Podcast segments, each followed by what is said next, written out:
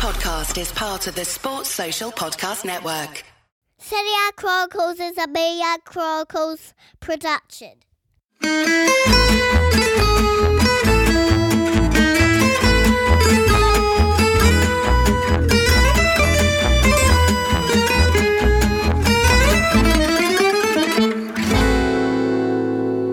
Before we start our chat, we want you to head over to serieachronicles.com forward slash Patreon now and subscribe to the Chronicles Tifosi membership with a free seven day trial.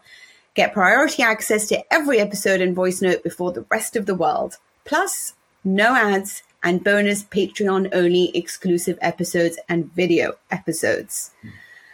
Also, be sure to join the new chat community in the Patreon app and chat with fellow subscribers. Happy Halloween to all of our Serie A Chronicles listeners.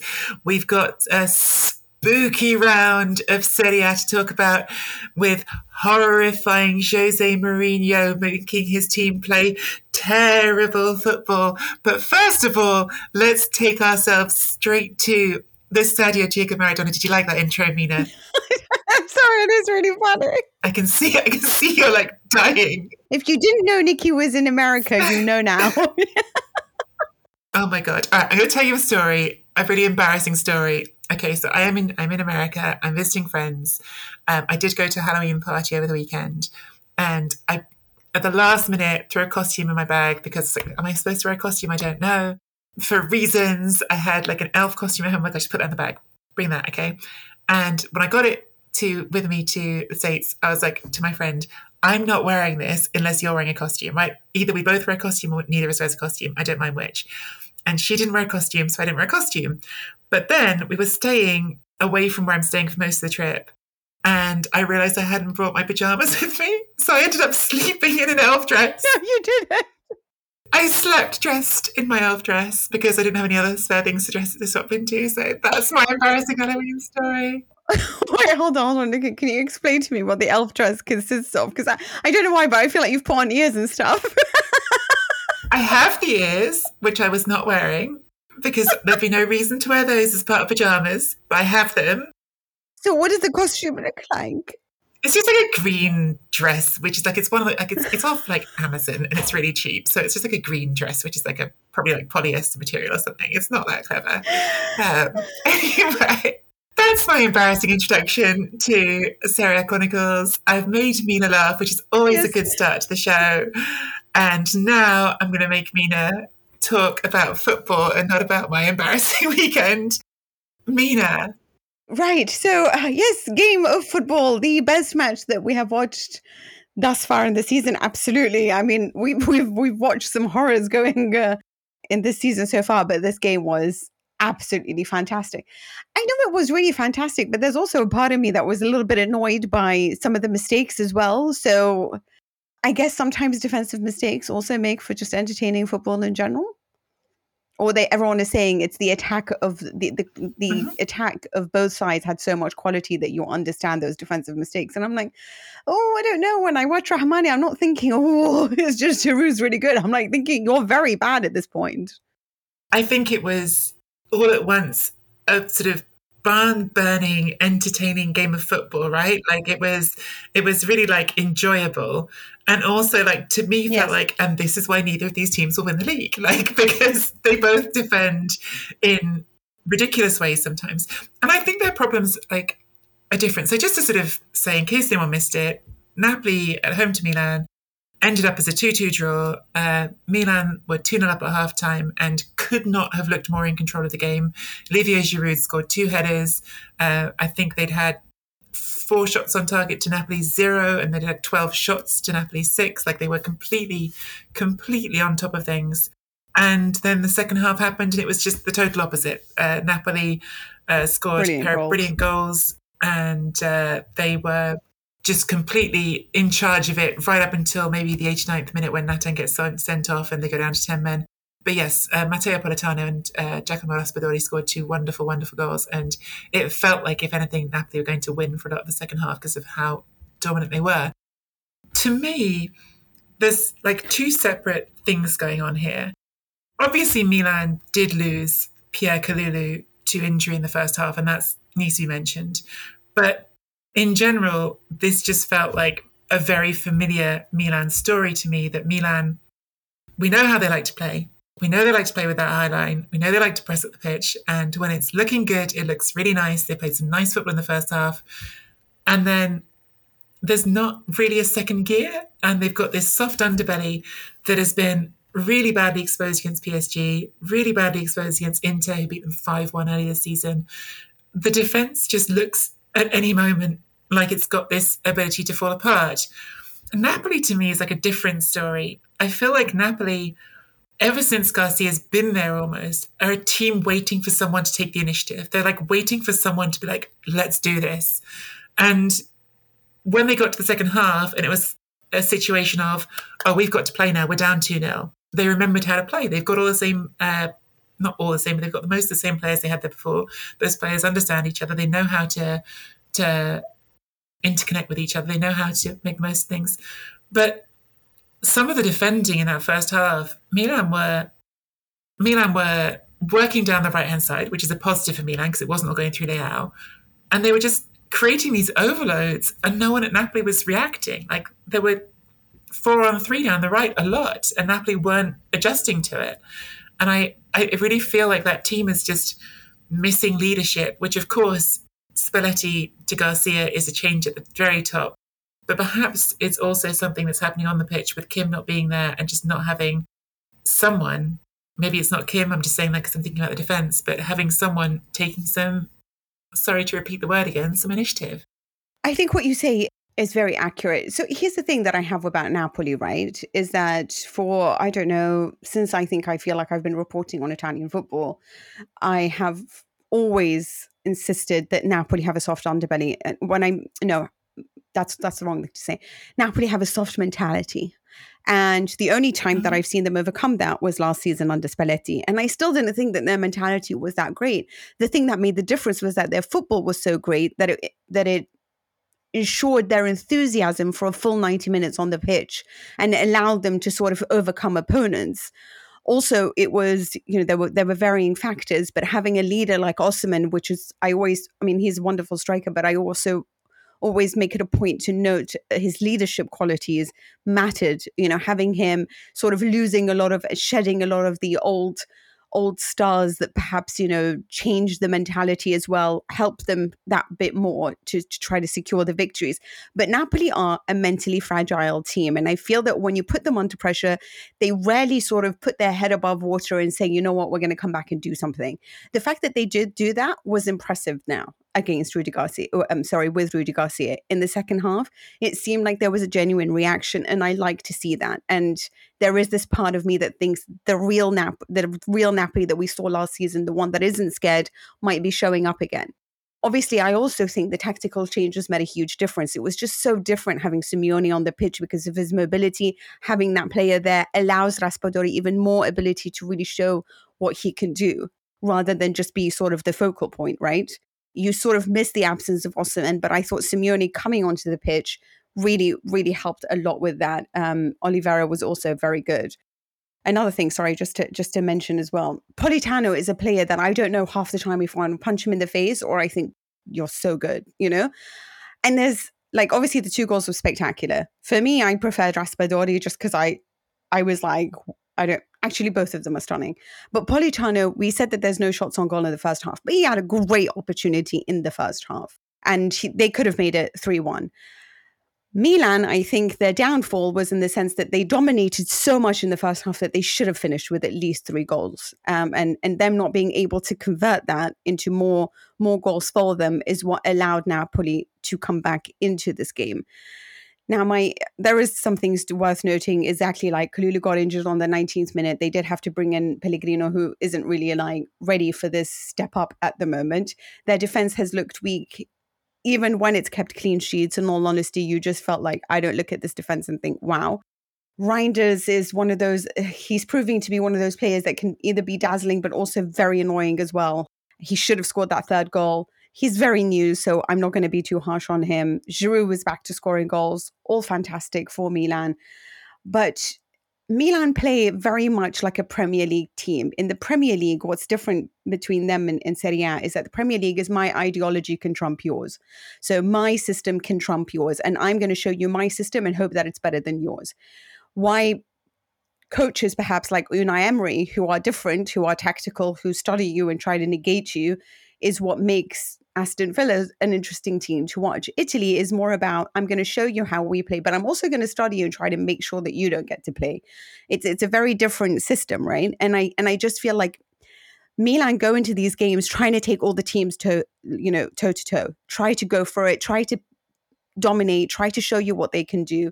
And it's basically like their technique can overshadow yours, can be uh, can overcome yours, and it worked because Napoli were like, wait, wait, what's going on? They don't have a they don't have the ability to take away space they don't have the ability to play tight compact lines and defend and and and starve milan of space to operate. So they also try to play their game and milan did it did enough to overcome them. But as soon as napoli showed that energy in the second half showed a desire to be like no wait hold on. You know we didn't press the first half. We didn't move the ball in the first half, but we're going to change it now. We're going to show more aggression. We're going to try to go out, you know, and, and show you something with Lobotka shaking off the defense, uh, shaking off his marker. It made a difference. And then this is where I feel like Milan are a side that are like only really capable of showing us what they can do when they get to show their game.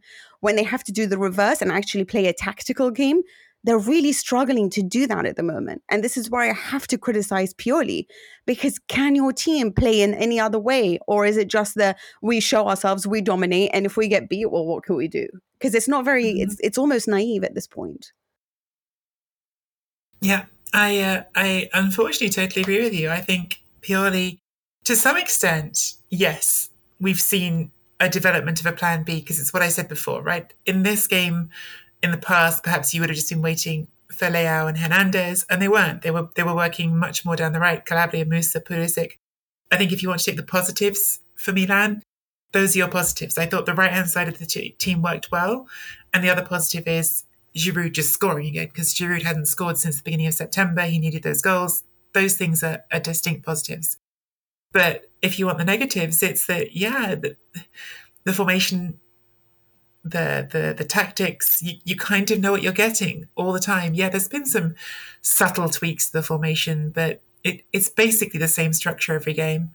And i i think it's a little underwhelming at this point. I think it's a little underwhelming not to to have a bit more variety and i also think it's clearly disappointing not to be able to shut down a game which you're winning 2 0 away to a rival. Like you have to be smarter. You have to understand how to, to not lose uh, the points you've not got in the bag, but the points that you've got in your hands, right? The points that you are yours to throw away. And I think they did throw this away.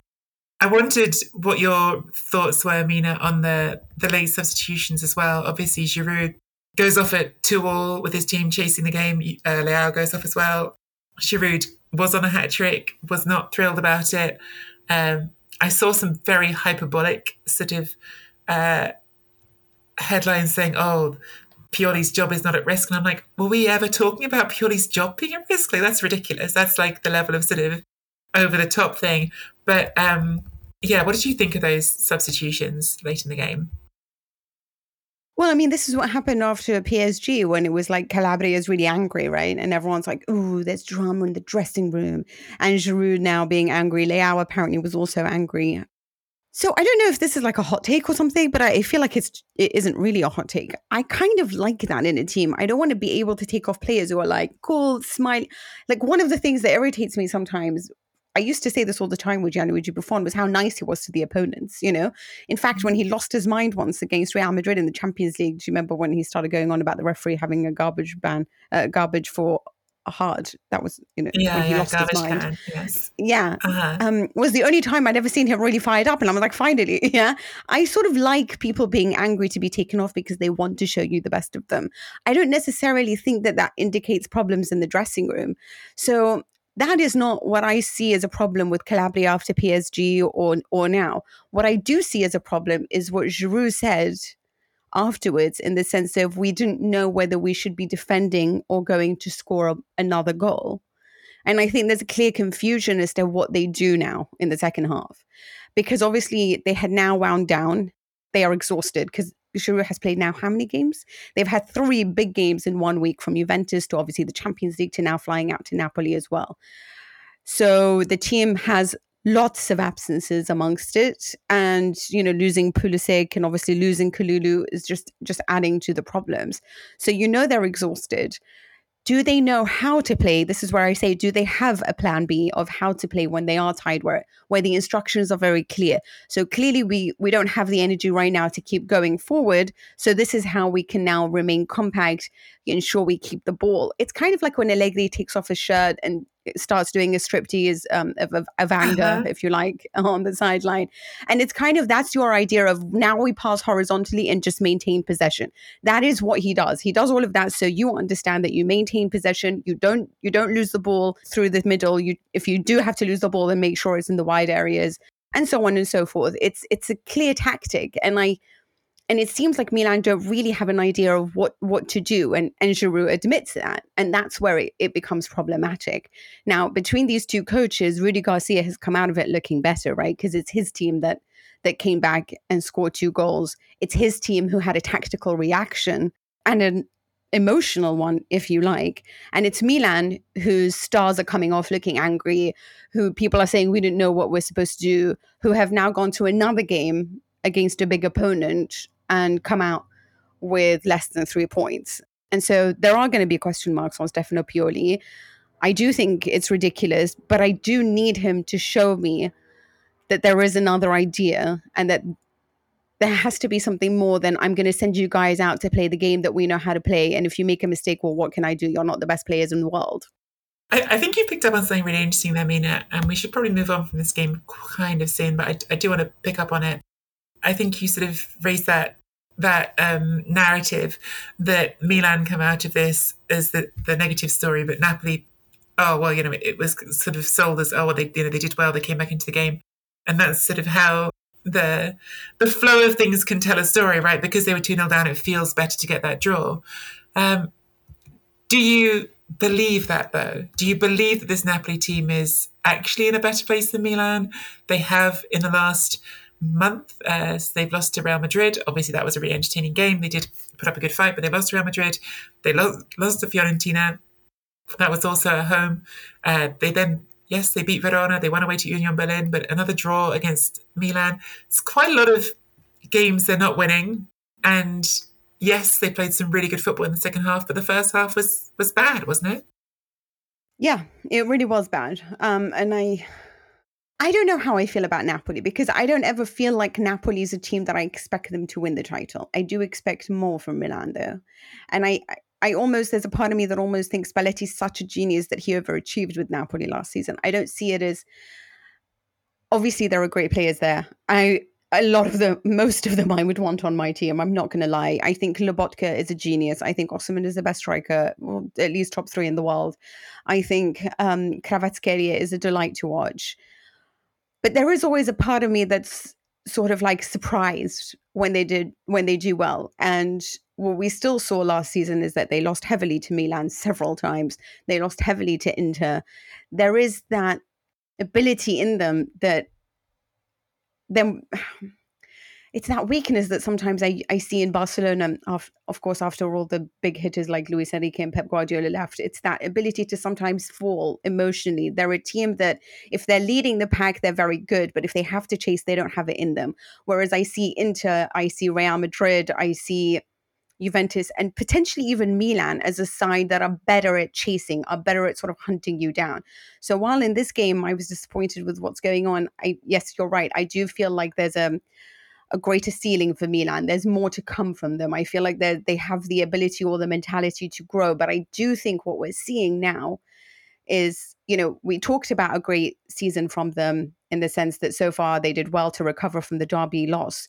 But losing Maldini, losing this management that perhaps gave them that veteran experience, that solidity, the dressing room harmony, you needed players like Zlatan. You needed a director like Maldini to remind them of what it means to be at Maldini, uh, to be at uh, Milan.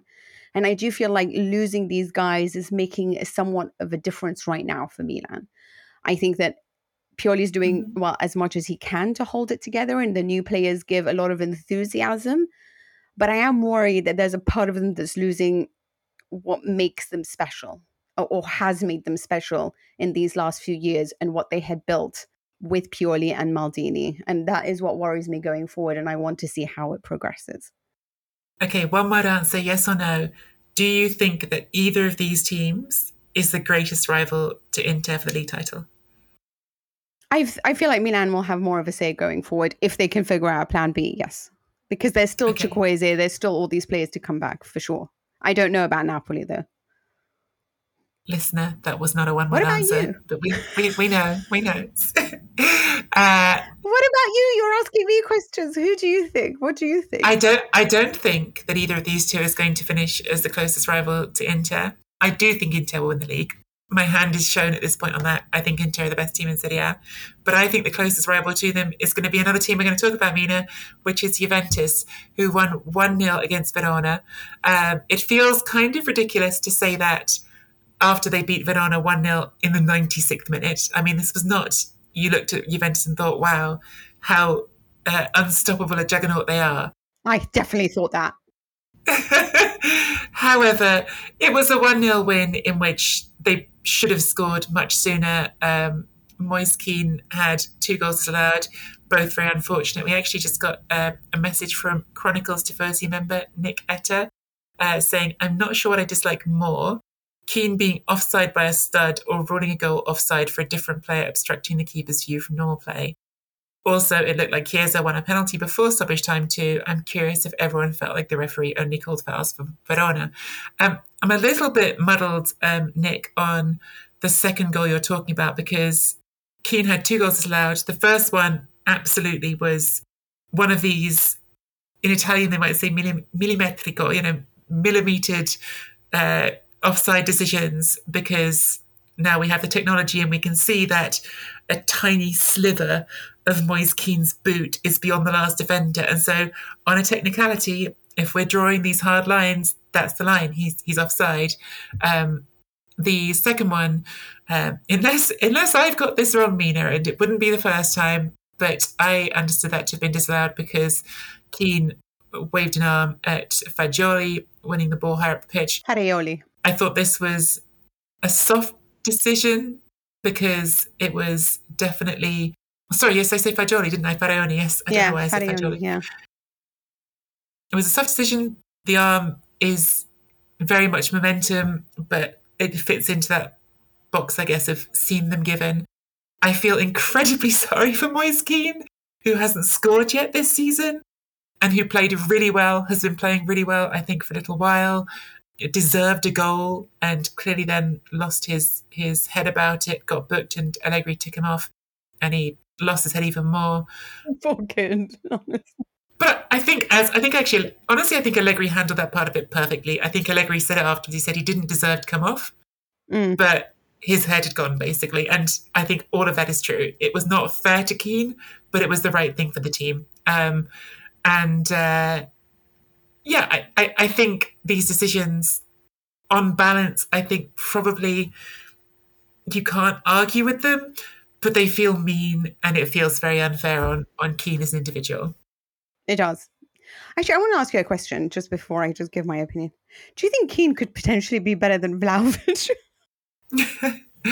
but for me, Moise Kean's problem, unfortunately, and this is why it feels extra sharp, Moise Kean's problem so far is that he hasn't convinced me he can score goals regularly. And this feels particularly unfair to say this right after he's had two goals. Yes. Disallowed for reasons he can barely control, right? These things are so on the margins. And do you think he had a goal disallowed in the derby and Torino as well?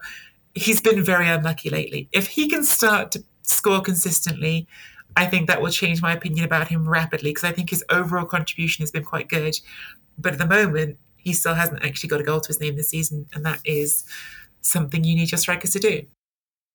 So obviously, in this particular game plan, um, there was very little, I guess, from the overall game plan of Juventus against Hellas Verona, which we thought this could happen because we knew sort of what Verona were going to try to do in this match, um, and it was to, in every way possible to sort of force Juventus to try to be creative, and they don't have that because they don't really have the great midfielders. I mean, that come through the middle and try to score or, help. Um, and on the wings, they were blocked. I, I, I just, I, I hate this team so much. You don't understand, Nicky. It pains me to watch these guys and see them donning a Juventus jersey that once belonged to to people like Del Piero and Platini. And I'm just thinking, really, like, honestly, this is so below par, right? So Moise Kean to me is a very interesting story because we were having I, I was having this debate with my friends and they were like, "Oh, come on, at 26 he should be doing better." And I'm like, "You know, he's 23." And people forget mm-hmm. because he's had such a journey as a kid, right?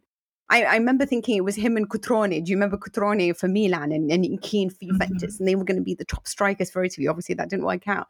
And then Moise Kean went to Everton, didn't work out. But when he went to PSG, he was fantastic. Like he was scoring a lot of goals there for a team that was creating a lot of opportunities that he was getting ahead of and scoring those goals. And he was fantastic to watch for PSG. Since then, again, we haven't seen the best of him, but Allegri has made a, a note and and we we can see it clearly, not just for Juventus, but also for the national team when Spalletti talked about him. But there's something different about Kean this season from a from a mentality point of view, from an emotional point of view, from his professional point of view, the way that he is showing up to training, the way that he is playing his game, adding to his his weaponry, like his arsenal of skills and tactics and technique, his physicality. It is making a difference on the pitch right now, and it does feel like he is almost a little bit cursed with these goals not going in. And if I was him, I'm not going to lie, I'm gonna I feel like I would so totally be a Kean. By the end of it, I would have probably done an Arda Turan, if you remember Arda Turan in the Champions League, taken off my shoe and started flinging it towards the linesman. Yeah, but it kind of just seems like I understand the semi-automatic offside, and, and like I, you know, it's it's a clear line. You're either off or you're on. But we do mm-hmm. have to, and they are debating the law about whether it should be daylight because that's what really it should be. Mm-hmm. You know, like there's no advantage to a heel, a sliver of a heel. Um, there's a lot as well. I mean, in La Liga that I could go on about, but we have to decide what the rules are because it's becoming a bit ridiculous at this point. But and also Faraoni, who does almost a Busquets at this point, right? You know, like sees the goal scored. Oh my gosh, it was very cynical. I mean, I mean, it was brilliant. It was like, would you like an Oscar now? You know, I mean, here, listen. By all means, like I, I love a little bit of play acting. I'm I'm I'm quite fond of the dark arts. So I probably, you know, if I'm Verona, I would have liked my player to to do as much as he can to ensure a clean sheet. But you do feel sorry for Kean because it was pretty much him against Verona. It was pretty much him showing his physicality, his tenacity, his technique, the the margins with which he's improved this season. And I do feel like he adds something different to this Juve side because there's we have some limitations and against teams that will defend and we need a player who can be physical who has the qualities of, of Kean as well who can take a player on I, I enjoy him being part of the team and i would like him to see a more game time because I do think in the long run we will see more consistency from him. But he just hasn't had that. He's not been allowed to play because if Vlahovic and Chiesa are healthy, there's not going to be Kean starting, right? And another word for Milik, because I think Milik is is also a very important player to Juve. So I think having those two guys as well is is essential. But congratulations for 100 clean sheets for Allegri. I mean, nothing is more Allegri at Juventus than 100 clean sheets. So, chapeau. Chapeau to Allegri. Yeah, I, I said at the start, I'll, I'll repeat it. I think Juventus, with no European football, have a very good chance to be Inter's closest rivals in Serie A. They're not a perfect team. They're a long way from a perfect team, but uh, I think they are going to have the right consistency and advantages, and they're not they're not conceding goals, which is uh, as we've been talking about with Milan and Napoli. They haven't shown that soft underbelly that that some of the other title rivals have. So I think they've got a real chance to be in this title conversation, but we don't need to talk about that game anymore. Or do you want to come back? No, I just want to ask you something. Like when you see sort of the way that Napoli like really started started sort of celebrating with the equalizer, right? Um, mm-hmm. And then you saw Juventus going crazy without Cambiaso scoring his first goal, which was a huge moment for him, taking off shirt, yellow card. That togetherness of the team is that something that so far we're we're not seeing at Milan, and that could be the difference. Yeah, I think that's that's a, a, a an interesting question. I, I, do think those dynamics matter. I do think that like squads come together sometimes in, in ways that that are meaningful, and I think it's another reason why I'm I'm so big on Inter this season. I think um, again, yeah. just the way you saw Thuram and Lautaro celebrating at the end of that game, you feel like you feel like there's good vibes, and and I do think those things uh, over a season actually do matter. That players are enjoying their football together. I think it's very true at to use a, an example somewhere else, Tottenham in the Premier League right now. I think Ange Postecoglou is doing an amazing job for all our Aussie listeners. I think he's genuinely brilliant. I think they've got some really good players there, but I also think they're a team that's just gelling and, and having fun together, and I think that that matters. Um, so I do think that I agree with that. Yes, let's talk about Inter. Inter, who beat Roma 1 0. This was obviously right before Napoli Milan. So you had going into this weekend this feeling of, oh, Sunday night's going to be such a big evening. You've got Inter Roma, Napoli Milan. Well, thank goodness Napoli Milan was exciting because this wasn't. But there was at least some drama off the pitch, wasn't there, Mina, with uh, the ultra, ultras from the Curva Nord giving out whistles so that everyone could uh, make it as horrible as possible for Romelu Lukaku, and then police issuing 22 euro fines to people who had those whistles, um, trying to confiscate them all and then people downloading apps with whistles onto their phones so they could whistle Lukaku. Unbelievable stuff. I mean, it really was loud. It was really loud. Um, but after all the talk and fuss about Lukaku, who, look, again, has whatever else you feel about him, he's been good for Roma. He's scored goals. Um, but he was he was a non-factor in this game because uh, Jose Mourinho, who of course was suspended and watching from the press box, had come to park the bus, and it nearly worked, I guess, Mina. Like it, he nearly got what he wanted. Is sort of the treatment that you give like strikers, right? Like who've betrayed your club? Because I feel like if you've got like a defensive midfielder who like defects to another club, no one really cares enough to go and buy whistles, you know. But when it's Vlahovic, uh, you know, do you remember at Fiorentina with the ten thousand whistles, yes. right? And then yeah. this was going to be even worse. It's the striker, right? It's it's. I know. I'm trying to think of Bonucci. Did what did Juventus do when they first faced him in Milan? He scored and did this usual terrible celebration mm-hmm. that I mm. hate of his. But anyway. Um, yes, what a terrible match in that sense. Although chapeau to to um, Inter, I guess for at least trying to really show us what they can do. There is so much of a narrative off the pitch that you know, like was so interesting. Obviously, like you said, the thirty thousand, the speeches by Pinto, who's saying lots of players have moved, like Mkhitaryan, like why are you so angry? Um, it's different, right? Because you're right. Can I pick up on that? Can I pick yeah. up on that? Because I've had a few people say that, like, why is it a big deal? Most players don't give. I didn't. He's probably not going to this year, but most players don't give like an annual interview to Sky Sport saying how much they love the club. No, but it's like, come on, you have a mural. You're like literally tattooing Inter everywhere, and then you're like, yes, it's so done. I'm going to go to Juve. Like, come on, mm. man. You know. Sorry, continue. No, that was what I wanted to say. I just, I think when people don't understand why he's getting this particular treatment, I, I'm not saying he deserves it because whatever you know fans fans do what they do that's their own interactions. But there is a reason why it's different. That there, there was a context there and and I, I don't think the ultras are, i'm not sort of trying to validate their behavior and say they're right and they should do this. But i think to sort of pretend that he's any other player he's not. He's, he's a player who won the league there and who was idolized and who seemed at the time to be very happy there. We talked about it a lot.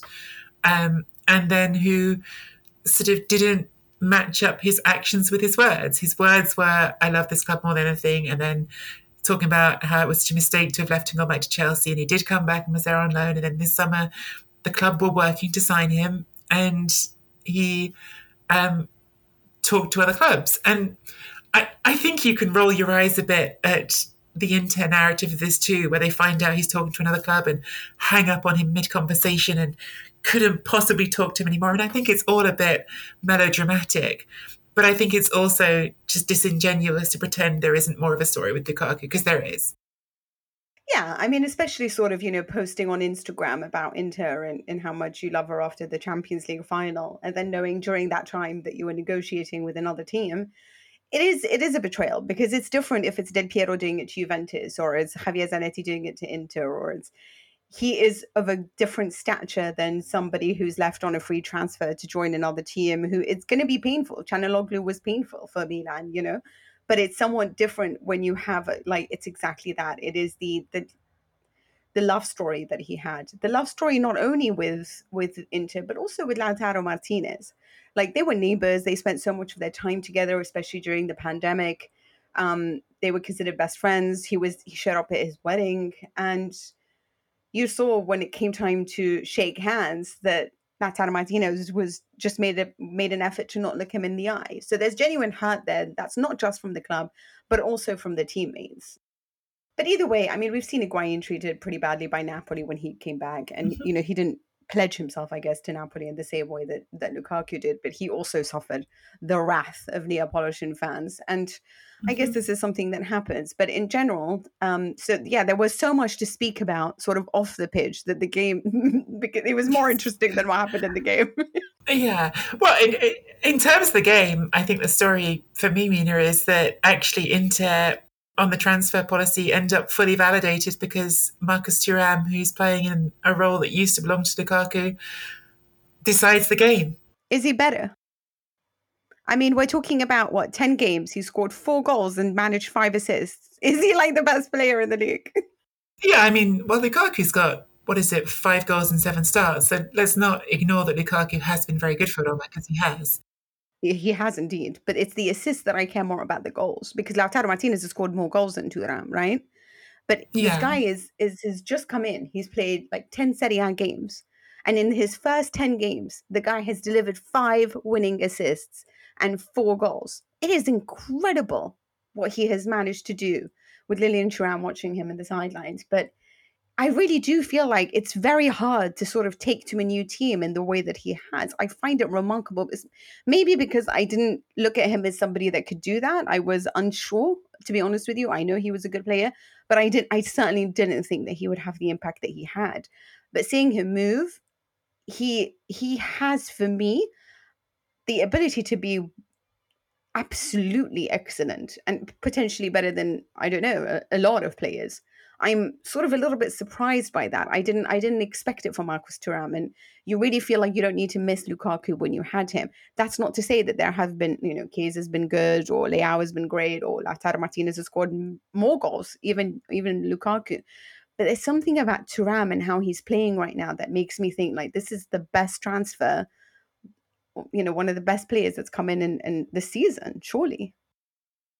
Yeah, I, I think it's really interesting because his his numbers at Borussia Mönchengladbach were promising, but they weren't spectacular, right? Yes. Uh, last season, 13 goals and six assists in, in 28. Become a member at patreon.com forward slash Serie A Chronicles for regular bonus episodes and content. Sports Social Podcast Network.